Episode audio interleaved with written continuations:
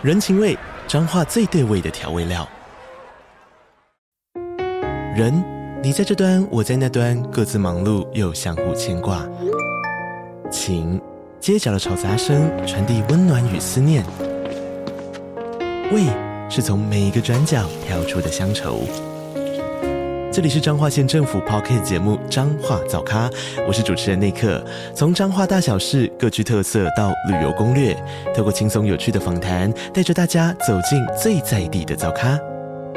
准备好了吗？彰化的故事，我们说给你听。以上为彰化县政府广告。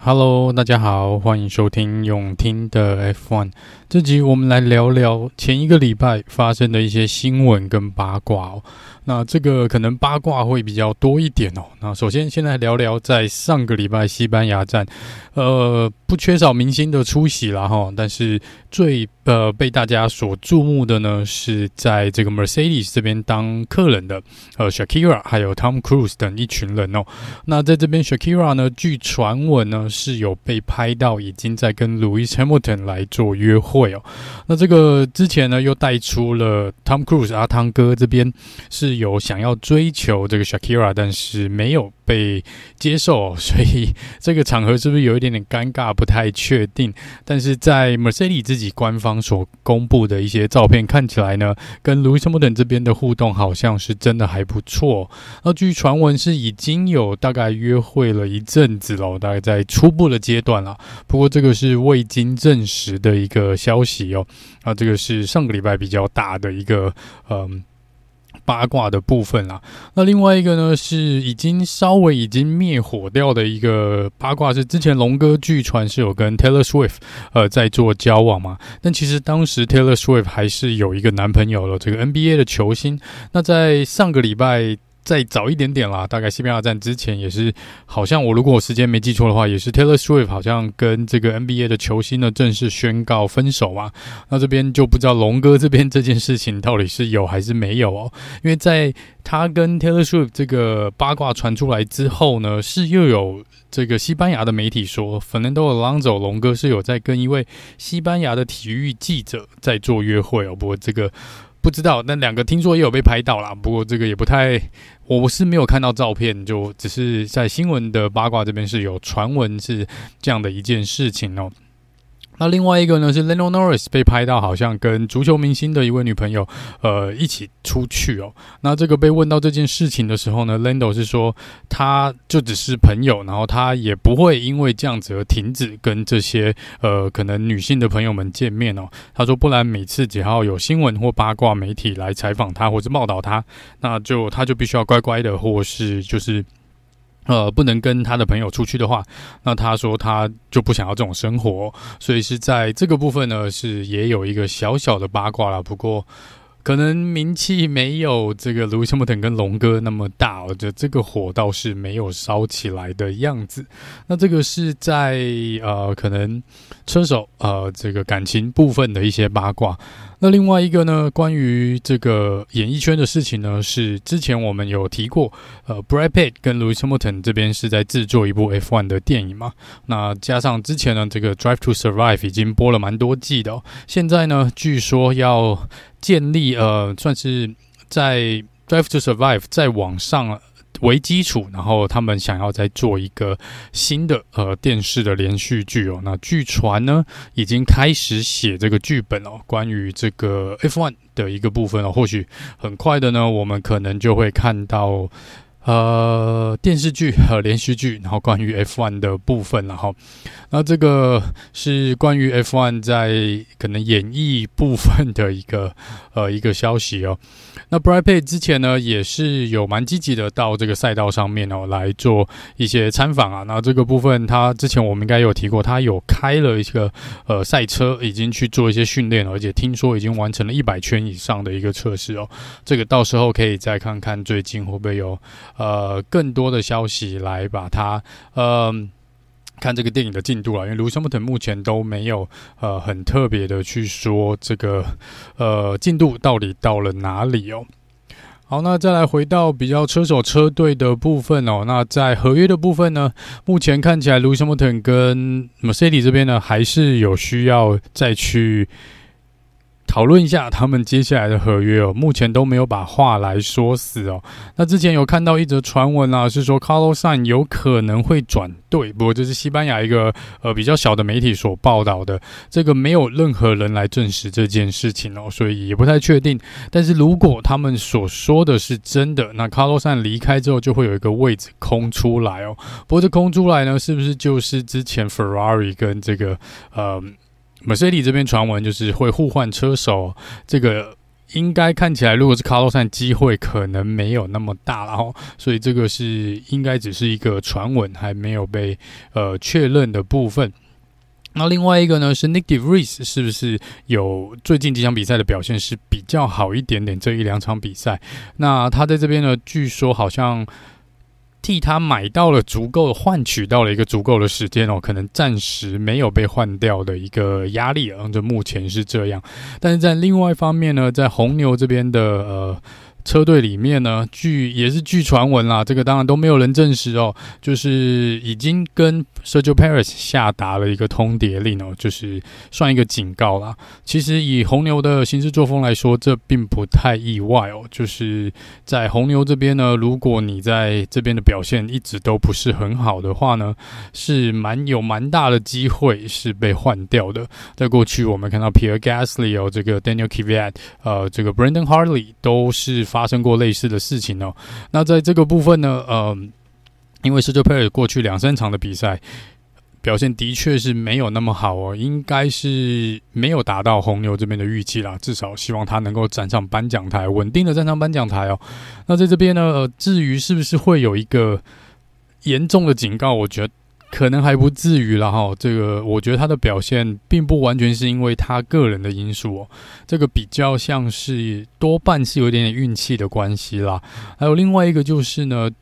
车队之前在访问的时候，Christian Horn 有稍微提到一下，Sergio Perez 自己在接受墨西哥媒体访问的时候，其实也有提到，他是讲说呢，因为这个赛车呢，呃，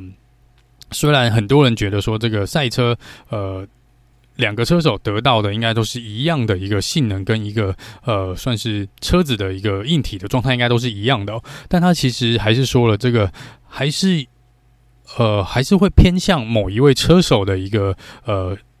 可能。想法来做一个主要的改修改或设计嘛，哈。那我们想说，在红牛这边呢，应该不意外哦，会以 Max Verstappen 为中心来发展这个。如果假设这个车子需要做一些升级的话，或是跟车手征询意见的话呢，可能车队会比较偏向做这个呃，听 Max Max 的意见。呃，可能 Sergio Perez 这边的意见呢，比较。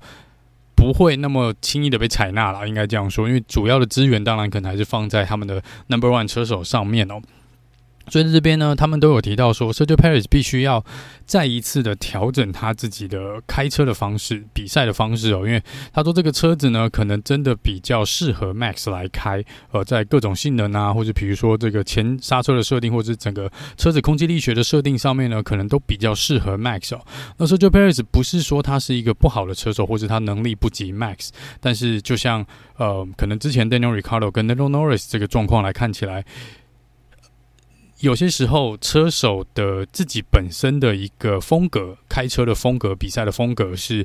跟这个车子是没有办法很呃，怎么讲，很协调的合而为一哦。那我们在过去其实真的就用 Daniel Ricciardo 这个例子来讲的话，并不是说 Daniel Ricciardo 已经不行了，而是说这个车子呢就不适合他的开车的风格哦。所以，这 Sergio Perez 这边也是一样的，那变成说，呃，他。最近呢，是今年开始可能有比较，嗯。想要改变他自己的开车的一个风格哦，比如说他可能呃进弯的时候呢，也许他刹车会原本会踩得比 Max 要早，那他现在就看着 Max 的模拟器跟他的数据，他可能就会去模仿 Max，比如说这个在刹车点跟出弯的部分加速什么时候踩下去哦，这个都是他可能想要去模仿 Max 的地方，然后看能不能把这个车子的性能跟 Max 一样发挥到最大哦，所以这个是他在可能在这个过程中，在调整的过程中呢，就让他的成绩呢比较没有。那么好，因为这是可能是一个过程了哈。不过这个是，当然是他们自己所讲的，是他没有明讲说这是。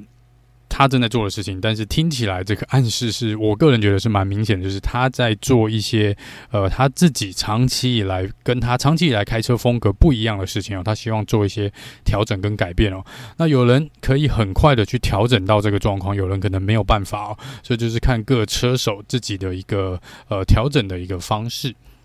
好，那回到比赛的部分哦，因为这个上一个周末呢是没有 F1 的比赛。但是有这个雷曼二十四小时的一个耐力赛哦，那在这边呃红军 Ferrari 呢，睽违了哇，这一九六五年以来哦，第一次拿到了这个比赛的冠军哦。那这其中三位车手里面呢，这三位车手轮流来开这个耐力赛哦。那其中一位是呃大家都蛮熟悉的，之前也是 F1 车手的 Antonio Giovinazzi。那我在脸书这边呢是有 po 文哦，说这个呃目前红军的两位后备车手跟这个呃算是测试车手。的部分呢，就是 Antonio Giovinazzi 跟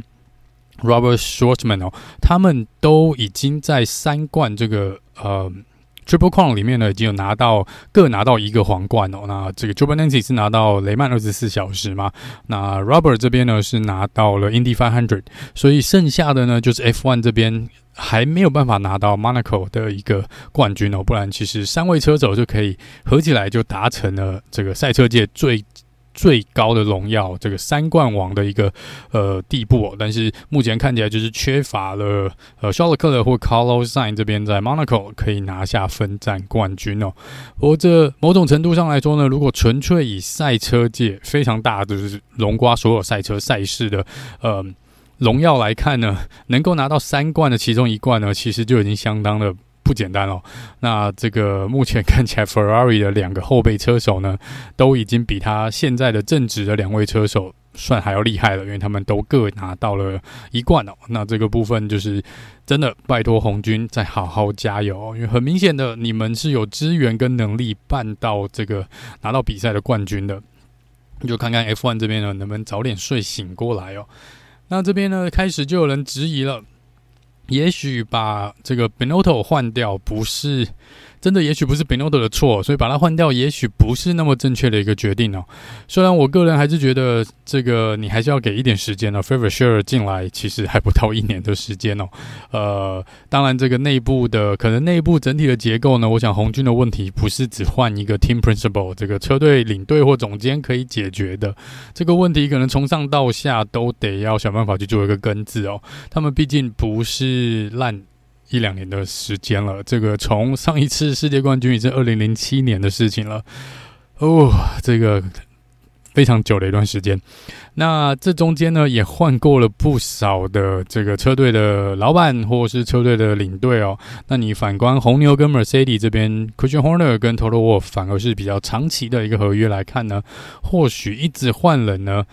也不是那么好的一个决定啦，哈。但是这个当然是红军高层自己要去决定的。不过我想各车队都有各车队内部的一些，不管是政治角力也好啦，或者资源分配的问题也好。但是在这个部分呢，红军看起来过去真的过去十到十五年完全没有找到一个方向哦。呃，不管是在可能车子开发的部分啊，或是在整个呃，尤其是策略组，真的是。过去可能十年左右，大概放的火是非常非常多的哦。这个是跟之前的全盛时期的红军真的是相差相差蛮远的，相差的非常远哦。好，我们在之前呢有看到 Sebastian Vettel 有回到我们的赛道上，跟几位老朋友说声 Hello。那就有人开始在想说，他忽然回来呢，Seb 是不是要有动作要回归 F1 哦？目前看起来呢是还没有，呃，他个人还是说他没有要回到 F1 的一个任何的一个呃决定哦，也。没有，似乎没有这个打算。不过之前呢，在 F1 官方这边啦，F1 这边是希望 Sebastian Vettel 来担任一个大使哦。那可能这个大使呢，这个应该会是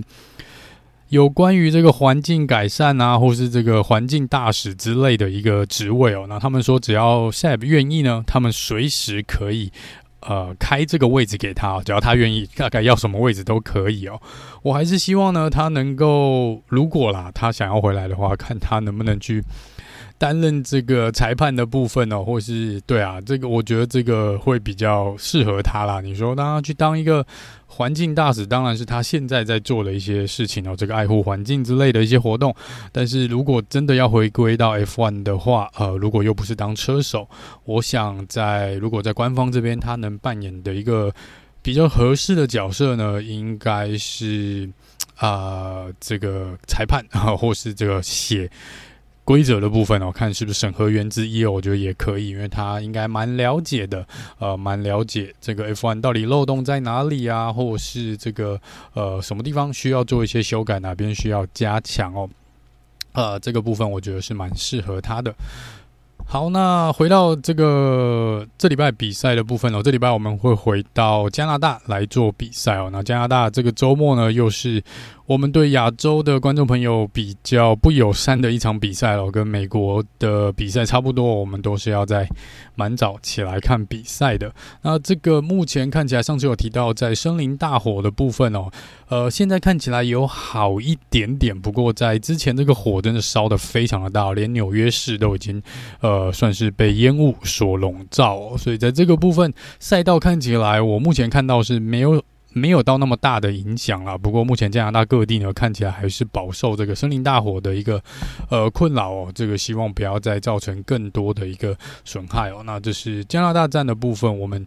一样会再过几天呢，跟大家带来加拿大站的一个赛前简报，这是我个人蛮喜欢的一个呃赛道哦，这是蛮个人蛮喜欢赛道。那之前我也有提过，这场比赛是因为六月的最后一场比赛了，所以在这场比赛结束之后呢，会来计算，应该是没有错啦，就是六月底会来计算车队积分排名的部分哦。那这个会来决定这个呃接下来在放暑假这边呃可能接下来能使用这个风洞。测试的时间哦，所以这边是目前照排名看起来的红牛当然是使用时间是最少的，然后加上去年他们违规了嘛，就 Cost Cap 违规了，所以在这边会再更少一点点，哦再扣掉上次说到百分之十吗的时间哦。那第二名是 Mercedes，再来是 Aston Martin，然后 Ferrari、Alpine、McLaren、Alfa Romeo 跟 Has，然后比较多时间的就是 AlphaTauri 跟 Williams 哦，他们目前是倒数两名的一个车队哦。那至于说这个风洞测试的时间呢，真的实际对于车队的，嗯、算是车子的改良或是速度的进步呢，到底能有多少的一个呃影响呢？这个真的不是那么确定哦，这个不那么确定，所以我们到时候可以来看看，就是啊、还记得呃，可能去年我们在讲。或者今年稍早我们在讲这个 cost cap 罚罚者的时候呢，有人觉得这个扣除罚这个风洞的时间，缩短这个风洞测试的时间呢，测试的时间是有人认为很有用，有人认为一点用都没有。尤其今年看起来红牛那么强势的状况下，坦白说，这个影响可能真的不会有预期中的那么大，也不一定啊。因为这个你要说的整个优势，红牛目前的一个呃优势跟速度会。因为这个罚则又少了，已经是最少的时间，然后再少十 percent，百分之十，会影响到他忽然间变成第二名或第三名的车队，